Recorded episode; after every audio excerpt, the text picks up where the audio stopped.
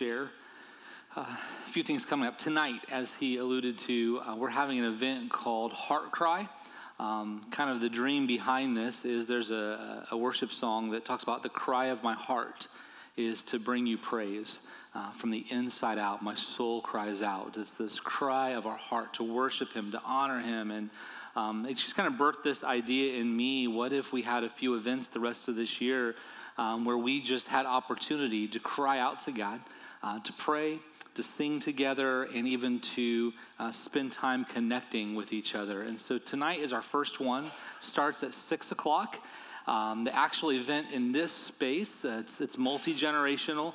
Uh, it'll last 45 minutes to an hour. Um, but the theme of it is heart cry, hymns, and prayer. And so we're going to have uh, a short evening of uh, singing some hymns together, mixed with some stories, testimonies, uh, mixed with some thoughts, and mixed with some opportunities just to, to pray.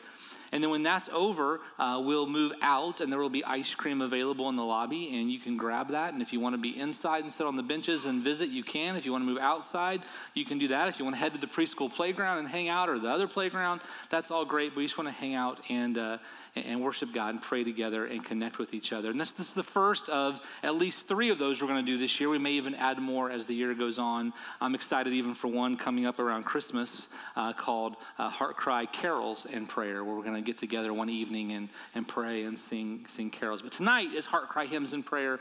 Uh, come out 6 o'clock, um, grab ice cream. Uh, you can be here as little as 6 to 7, or you can stay and linger on into 8 o'clock or so and connect with, with other people. Uh, also, also, I would encourage you, please check the digital bulletin. If you don't yet receive that, that's a great thing to email us about. Connect at LebanonChristian.org. We'll get you on that list. You can also stop by the, one of the welcome uh, desks in either of our lobbies. They usually have digital, uh, physical copies of the digital bulletin, but there are events there for connecting. Um, our family ministries, uh, particularly preschool and children's, are organizing these Connect 4 events. There's one of those coming up Saturday. Uh, we also have opportunities to give. You may see a couple boxes in both of our lobbies for Serve Day. There's a united effort among churches in Boone County as well as other nonprofits to serve our community, and that's coming up the second uh, weekend in, I guess it's the third, technically the third weekend in July. And uh, there's, there's details about that in the digital bulletin as well. Uh, lots of opportunities to connect and to serve and to be the church and to be his instruments of change uh, in this world. Let's pray. God, I thank you. Every uh, man, woman, uh, young and old, elementary through junior high and high school, college, and beyond. Uh, those that are making uh, a living working in the workplace or now in retirement. Everyone in this room, everyone watching and listening, uh, they matter deeply to your heart. God, would you draw us? Uh, if we're already people who trust and follow you, if we're already disciples, would you draw us deeper into that life today? Would you maybe reveal places that um, have been kind of closed off from you that would uh, that we'd allow you to work and to shape us and to change us, that we might not only have your light shine into us, but that it might shine through us to those in our circles of influence. And God, I pray for those that are watching and listening, those that are here that have yet to make a decision to trust and to follow you to believe in your way, in your truth, in your life.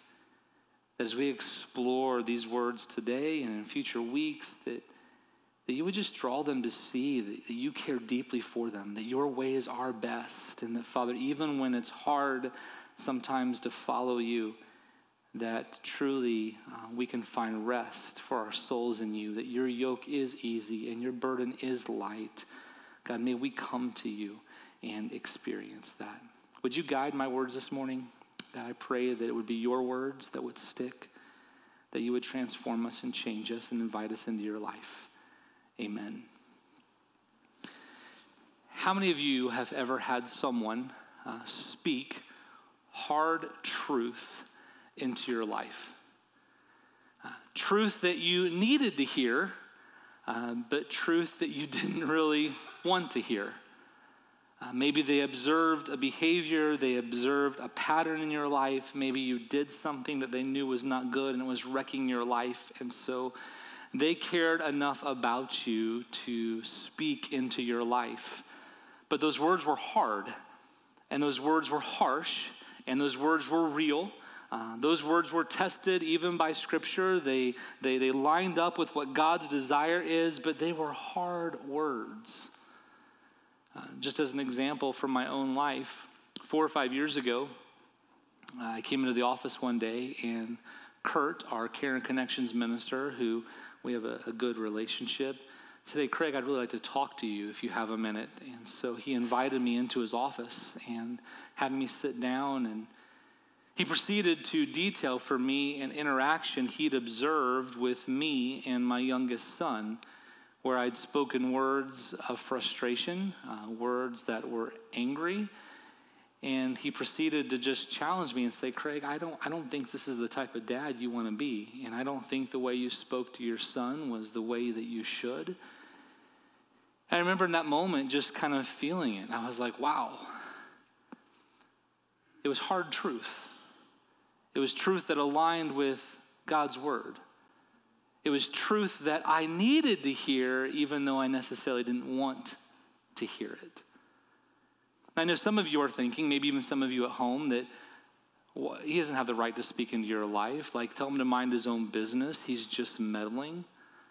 But here's the reality as a disciple of Jesus, by walking with Jesus, I give permission to other sojourners, other followers of Jesus, other travelers with Jesus, other apprentices of Jesus to help me better honor him and follow him. And in part of that is honoring my family. Have you ever had someone speak hard truth into your life? I know I need it even if I don't want it. Do you and I know that the Bible is full of hard truth? There are truths communicated by God um, through his prophets, through his teachers, through Jesus, uh, through the New Testament writers that are just sometimes hard. They're things that we need to hear, but there are things that we don't necessarily want to hear. Like our life is far more convenient and far easier if we can just kind of, uh, you know, allow this kind of part of our life to go unconfronted and, and we can just kind of do these things really well. See, we are masters at leaning into the things in Scripture that we agree with and that we do really well, and we are also masters at ignoring the ones that we struggle with. In, in my experience as a pastor in the church for 22 years, uh, there are some hard truths that have risen to the surface again and again and again that not only I have struggled with, but I have seen those I love and serve and lead alongside struggle with. Uh, fellow travelers in the way of Jesus, fellow disciples struggle with. And so I, I just want to spend a few weeks looking at those hard truths. Uh, I do this not as someone who's figured it out. I do this not as someone who, who's, who's doing all these things well. Uh, I wrestle with many of these hard truths just like you do. So understand that we are in this together. Now, I would hope that I'm learning to do it better, but we are in this together. So these hard truths are, are pricking me and confronting me just as they will prick and confront you. We are all in this together. But they're hard truths that I think that beyond being difficult, right now in our present society, they present one of the greatest opportunities for God's light to shine. If we can allow His truth to confront us and to challenge us, His Spirit to convict us, if we will shape our lives around His truth, then it gives us this incredible opportunity right now to not only invite Him to have His way in us, but we can show the world a whole lot, a whole lot more, a whole, whole better way to live. That's really bad grammar, so we'll just pretend that that all made sense. Like it'll, it'll help us show the world uh, a better, a better way. I just picked out five. And I know that for some of you, you're going to say, well, why didn't you pick this? Why didn't you pick that? I think the world really has a problem with this. I see Christians have a problem with that. I had to stop the, the, the, the list somewhere. And we may pick up those others at a different time when we likely will. But here are the five we're going to look at the hard truth about money, the, the hard truth about our words. Uh, we, we have words uh, in our society uh, in surplus. Not only do we get to talk to people, we get to text people, we get to email people, we get to post on social media, we get to talk about people. It's not always a good thing, but we do it. And so words are in surplus. We're talking about our words and the power of our words. We're going to talk about how to have good conflict. uh, when you are at odds with someone, how to engage in that. What's Jesus' prescription for that? How do we handle conflict and confrontation? Uh, the truth about judgment. You know, a phrase that gets thrown around a lot is that only God can judge me. Well, is that true? And who's that true for? Uh, we're going to look at the truth about hell. And so, over the coming weeks, we'll look at these hard truths and hope that God will just invite us into his beauty. And, and really, honestly, I think it's an invitation into the revolutionary way of Jesus. There was a reason why Jesus was such a revolution. There's, there's a reason why Jesus was so polarizing. It's because Jesus lived such a life that people were compelled and they said, wow, this is different. And if we can get things right when it comes to these hard truths, we will live such different lives that people will be encouraged, people will be inspired, people will be, be challenged, people will want to know more about who we are and why we do what we do. And my hope is that if you're not yet a follower of Jesus, if you're not yet someone who's decided to trust and follow him, that you will see that even if you are just curious about faith, even if you're skeptical about faith, that the way of God, the way of Jesus provides the beautiful picture and the beautiful way forward for who you ultimately truly desire to be and what is best for your life, where you find meaning, where you find purpose, where you find hope. So we're going to start with a really easy one. It's a lie because none of these are easy. Uh, we're going to start with the truth about money, the hard truth about money. I know for some of you, your resistance automatically goes up. See, I knew it. So I don't go to church. All I do is talk about money. Uh, well, if you come to Lebanon Christian Church more than just once every six months, you'll realize that we don't just talk about money. But I will share this is that if you look at the teachings of Jesus and um, the Gospels, Matthew, Mark, Luke, and John, when you add together his teachings and you look at the ones that talk about wealth and finances and possessions, you find that Jesus actually talks about money 25% of the time. A quarter of Jesus' teachings are about the place that wealth holds in our life, riches hold in our hearts, uh, the, the, the, the, hold they have on us and what we do with them, and our desire to get them, and how we, uh, you know, uh, expend them and accumulate them. Like a quarter of all that Jesus teaches is on that. And it shouldn't surprise us because if you look at the history of God's people, if you look at God's working in humanity, time and time again, money or wealth or the things that money can buy and the wealth that can be accumulated often gets in the way of people and how they honor God with their lives. Here's part of the reason why it's so hard in our culture, though, is that there are a few things we don't like to talk about in our society today.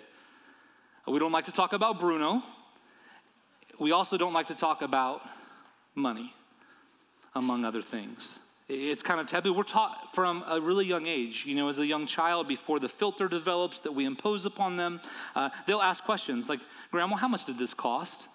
And quickly there's a parent saying, Shh, we don't, we don't, we don't, ask that. How much money do you make, Dad? Oh, no, no, no, we don't ask that question. And so we don't talk about money. What's interesting is, is if you travel the world, you realize that that sentiment is pretty isolated to Western Europe and to North America. I was in China in 1998, and I was taken aback when, uh, as I'm visiting with high school uh, students, we're teaching them English in this five week English camp. And, and the first few days there, as we're getting to know each other, student after student after student wants to know how much do your parents make? And at first I thought it was rude. I didn't have the answer because guess what?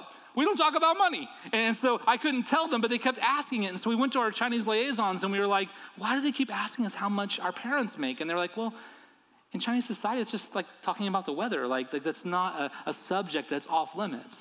I thought, well, that's unique to China.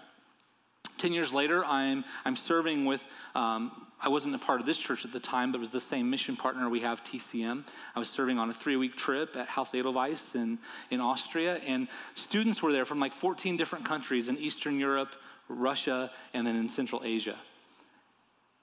And they were asking me the exact same question. Like, we were even warned in our training that that that's not really off limits to Eastern Europeans, Russians, and to Central Asians, that they might ask you how much you make or how much money it costs to come, and, and that's, that's, that's fully okay. You'll just be uncomfortable with it. We have an aversion to talking about money that actually inhibits our ability to grow in this area when it comes to how God wants to speak into our lives and the truth that He has to proclaim about wealth and riches and resources. here is my hope, and here has been my prayer that, that we will just allow God to speak that hard truth into our lives today. Whether you're at home, whether you're riding in the car, whether you're right here in this room, um, that we allow God's Spirit to do the work. And if you feel a little bit of anger, if you feel a little bit of, of, of uneasiness, just, just allow His Spirit to work and to teach um, and, and, to, and to help us all grow and hopefully use the wealth and the resources that he provides to make a difference in this world that goes far beyond her.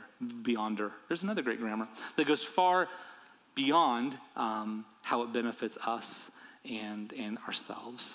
We're going to be looking at 1 Timothy chapter 6 will be our main passage, but we're going to branch into the words of Jesus uh, on a few occasions so you can see the consistency with what Paul is sharing and with what Jesus has already stated and shared, kind of these core principles about wealth in the kingdom of God. Uh, you may say, well, why 1 Timothy 6? Timothy was a mentee, um, a protege, uh, a disciple who learned to be a disciple of Jesus from Paul. Uh, Paul found him. You actually read that story in the middle chapters of Acts where he hears about this young man who is traveling to these neighboring cities and sharing the word of God. He's young, he, he shows just incredible potential. He's living out that potential even. And so Paul invites him to come with him to help make disciples uh, who make disciples all around the world, like Paul was doing, what we're called to do ourselves. And one of those places that Timothy is sent is to the city of Ephesus. You may recall that there's a letter in the New Testament to the Ephesians.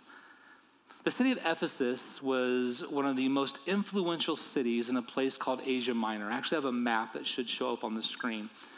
Uh, the left map is more zoomed out. Uh, you can see the red circle. That's where Ephesus would have been in the ancient world. This is a map of the modern world. So it's, it's, it's a map of Turkey. You see the Aegean Sea, you see Greece.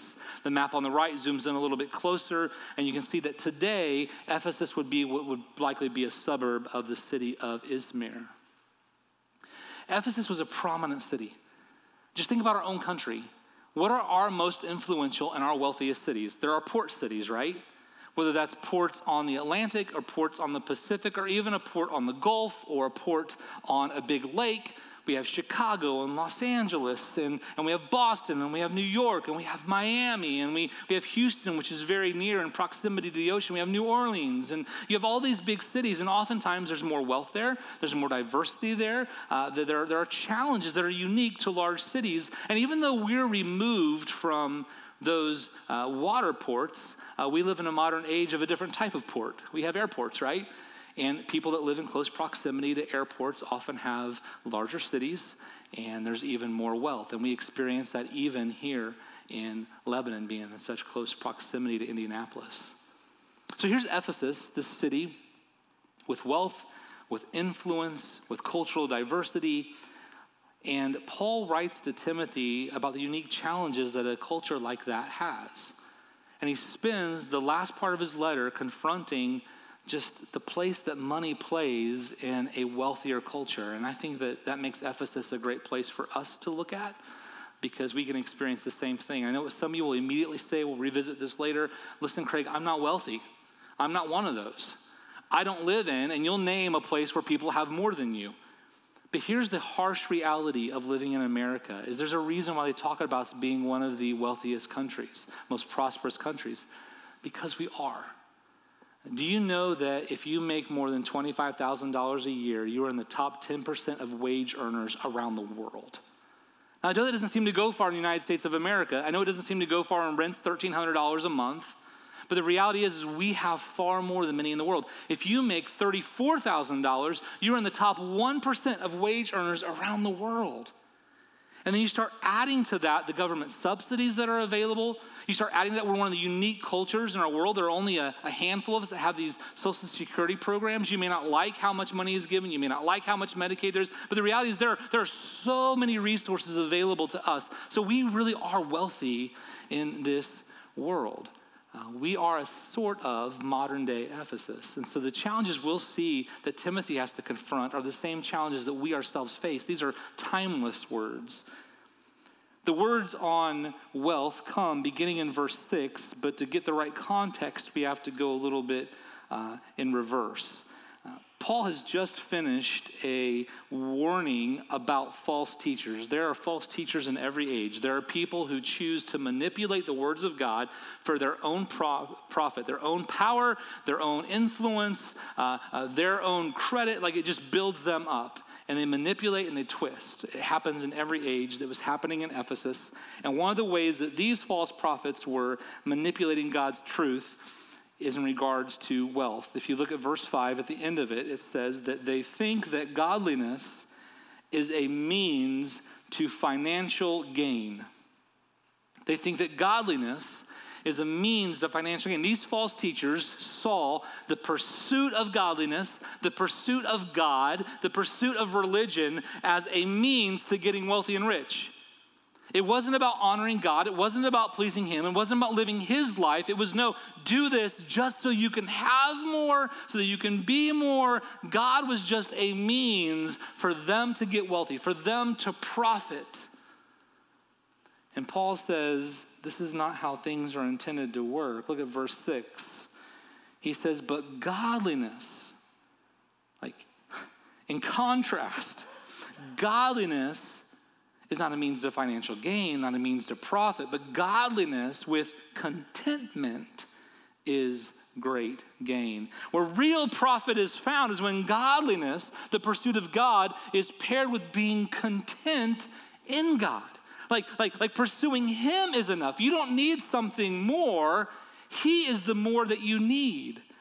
But godliness with contentment is great gain. And then he kind of doubles down with this evidence. He says, For we brought nothing into the world, and we can take nothing out of it. That's a pretty true statement, right? Uh, how many suitcases, how many backpacks did you have when you were delivered in the hospital? Uh, your mother is very thankful. None, right? You were enough of a package to deliver. You brought nothing into this world. And if you've been at a funeral or a memorial service, what do you also know? How many packages, how many suitcases, how many possessions go with you? Well, maybe a few in the casket, but really we take nothing with us. And Paul's not really sharing anything new. This is actually a sentiment that's been a part of faith for a long time. You can look at Job. Job talks about uh, being naked and coming from his mother's womb and naked returning. The wise teacher in Ecclesiastes chapter 5 talks about how, like, we take nothing with us when we leave. Like, like Paul is just saying, listen, these people are saying that you use godliness to get rich. It's all about getting rich. It's all about getting wealth. It's all about what you can accumulate and the more that you can have. This is, I'm telling you, that's not going to satisfy. That's not enough. What is enough is when you have God and you are content in that. And we can have a side conversation sometime. I had to cut it out, but, but Paul's borrowing a word from Stoic philosophy right here that is so powerful. I know that's kind of a, a, a harmful tease because I can't tell you the rest of it, but I would love to have that conversation. I just had to cut something out. But he is saying if you have God and He is enough, not that you are enough without Him, but that He is enough, you have all that you'll ever need. God adds all the value to your life that you need, it's not found in something else. And then he offers more evidence beyond that statement about bringing nothing into the world and taking nothing out. Verse 8, he says, But if we have food and clothing, we will be content with that. Those words mirror some of his words to the Philippian church. You may recall the words in Philippians chapter 4, verse 13.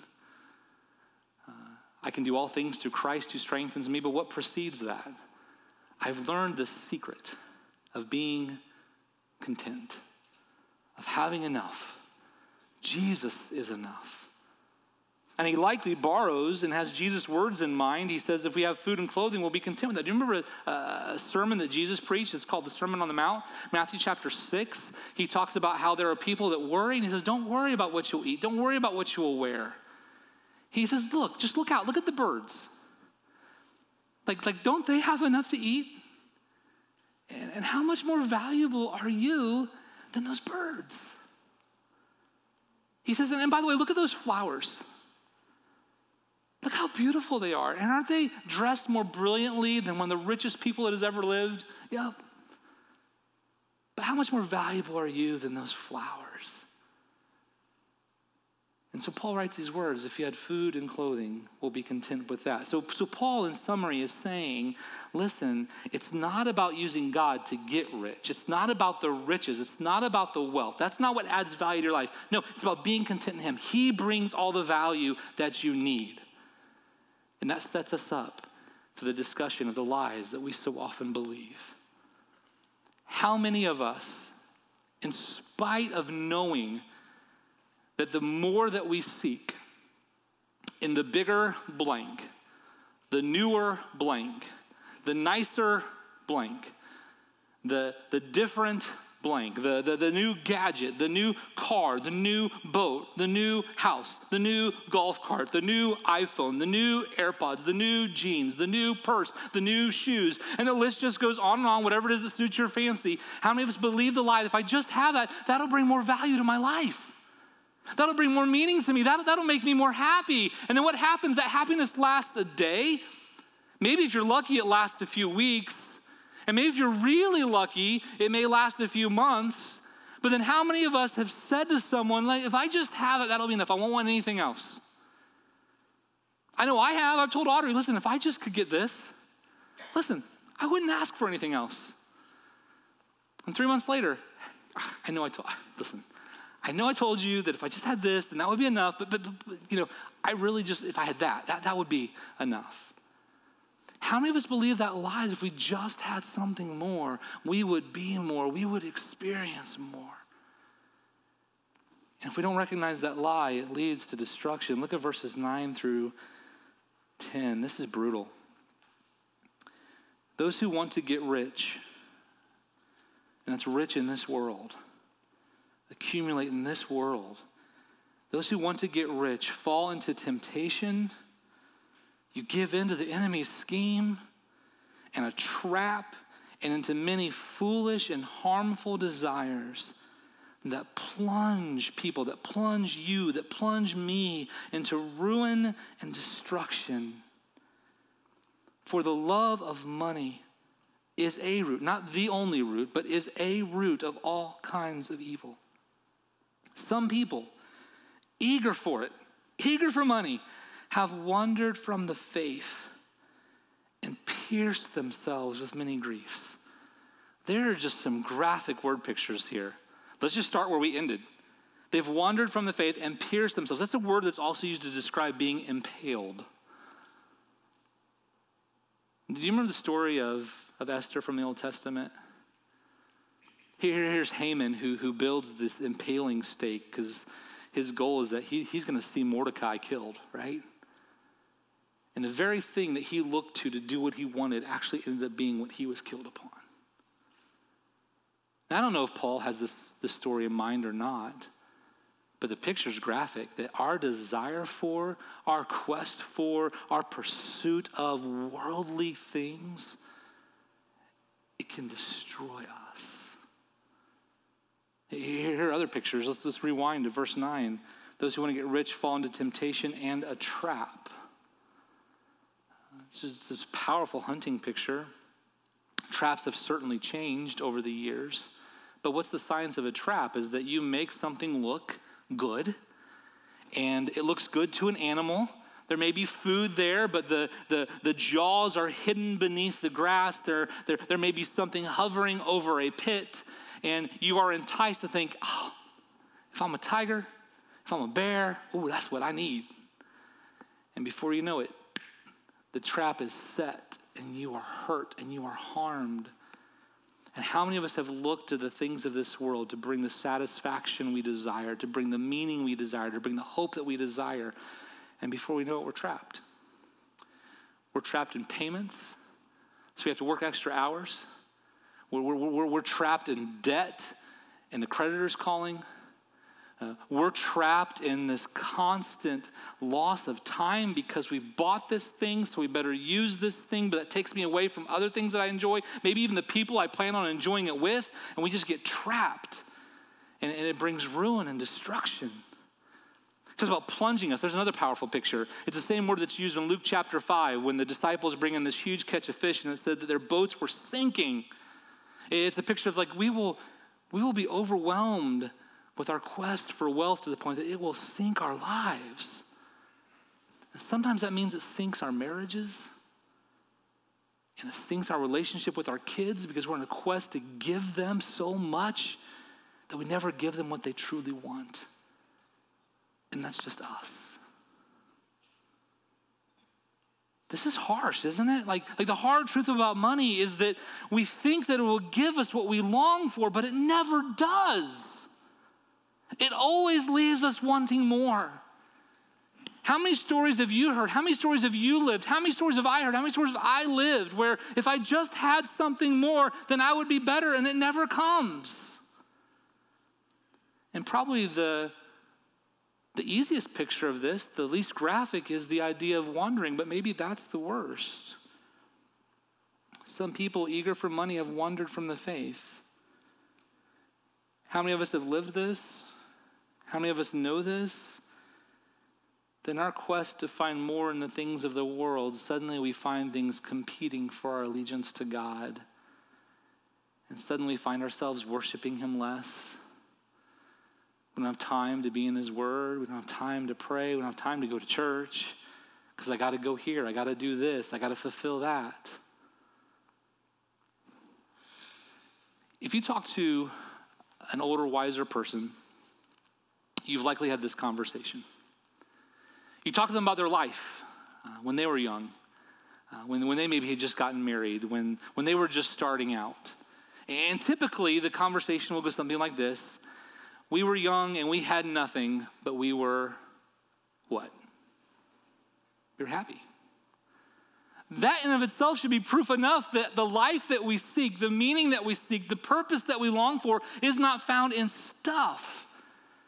And those words shouldn't surprise us because wasn't it Jesus who said that life does not consist in the abundance of possessions? And yet, one of the enemy's greatest lies is say, you know what? If you just had more, if you just spit more, if you just did more, you would be more. But we're not more. Godliness with contentment is great gain. It's in pursuing Jesus that we find real wealth and riches.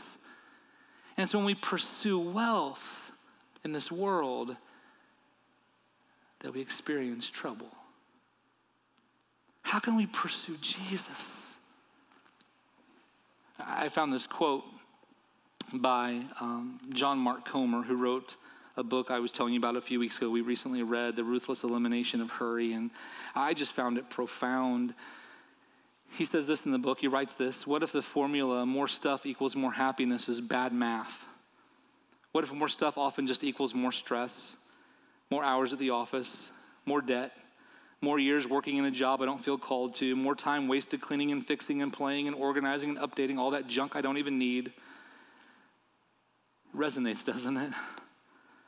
What if more stuff actually equals less of what matters most?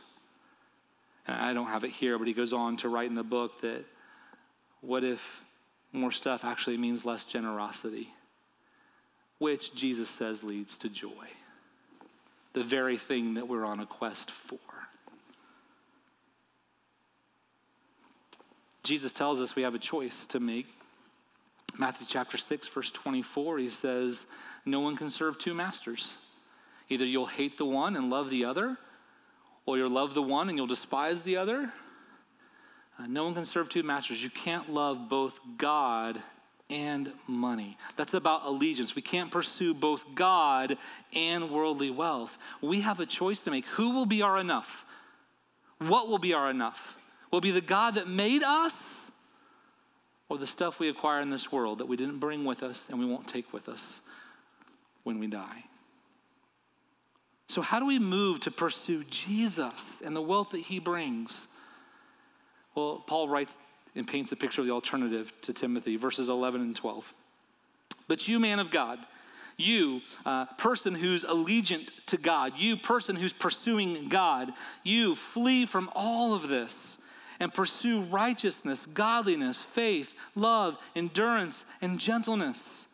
Pursue Jesus, pursue the ways of the kingdom.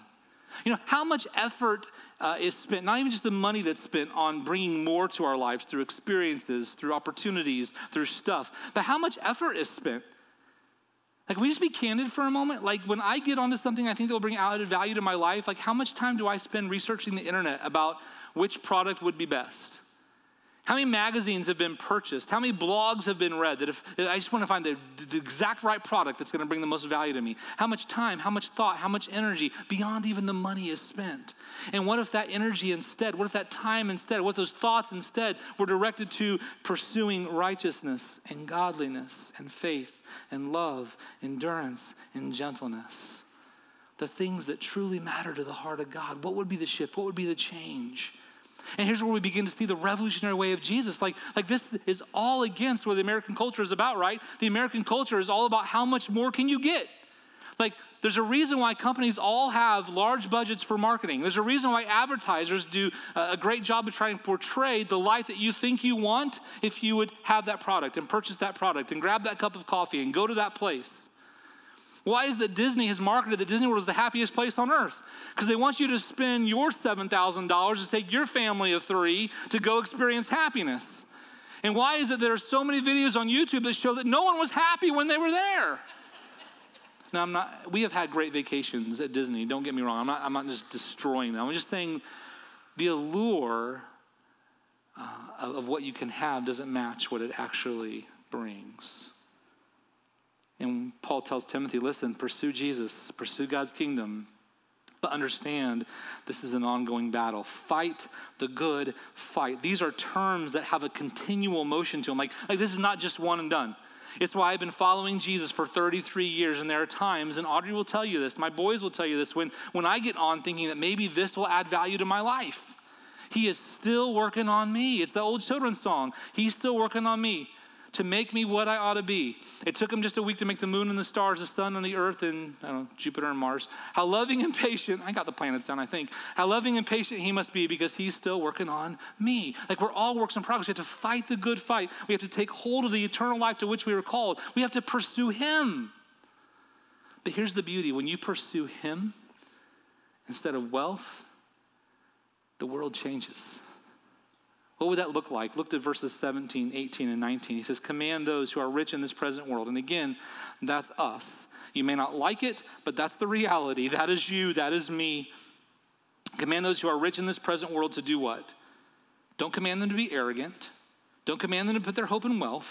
No, command them to put their hope in God. Put your hope in Him. Not the stock market, not your 401k, not your salary offer, not your hourly wage, not your motorcycle, not your boat, not your car, not your gaming system. Put your hope in God. He provides with everything you need for enjoyment. And then command them to do good, to be rich in good deeds, and to be generous and willing to share.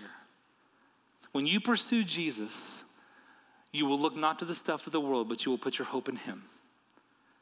And you will say, God, how do you want to use me and what you've given me to make a difference? And so we'll use what we've been given to do good, to be rich in good deeds, and to be generous and willing to share. And we pursue Him in good and using what He's given for good rather than for ourselves. We store up treasures in heaven. And by the way, those words in verse 19, in this way, they will lay up treasures for themselves as a firm foundation for the coming age, so they may take hold of the life that is true life. Doesn't that also sound a lot like Jesus?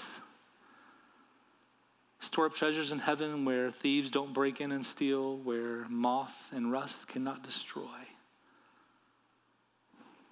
Our lives aren't found in what we have, they're found in who we know, and more importantly, who knows us. The truth about money is that godliness with contentment is the true profit not the things of this world that we can acquire.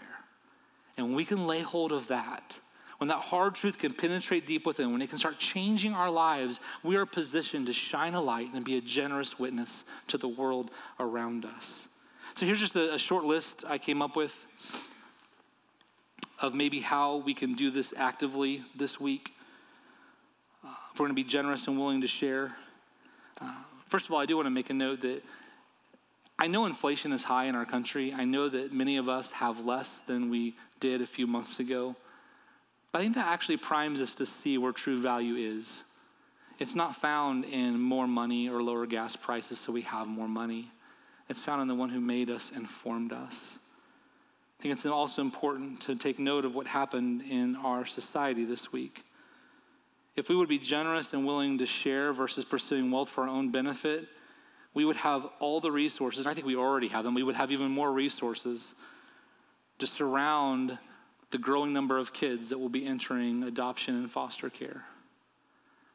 You know, one of the most heartbreaking things I saw the last few days is when Christians that I love, brothers and sisters in Christ, chose to take the, you know, turning over of Roe v. Wade as an opportunity to talk about we won and kind of take that. Do, do you realize that it's just that the battle changed? Things go back to the state, and yes, that means that abortions will be less likely in certain states, they'll be more likely in others. And while it's incredible that we can value human life in the womb, it also comes at a cost that we need to be willing to pay. If we spend less on building up our own lives, we have more to share with the young mother who now preserves life, who now needs a community to surround her. The teenage mother who needs a church to throw her a baby shower, even though they don't agree with being pregnant before their marriage. The church needs people to rise up and open up their homes to kids and to families. And when we spend less on ourselves, we have more to give away.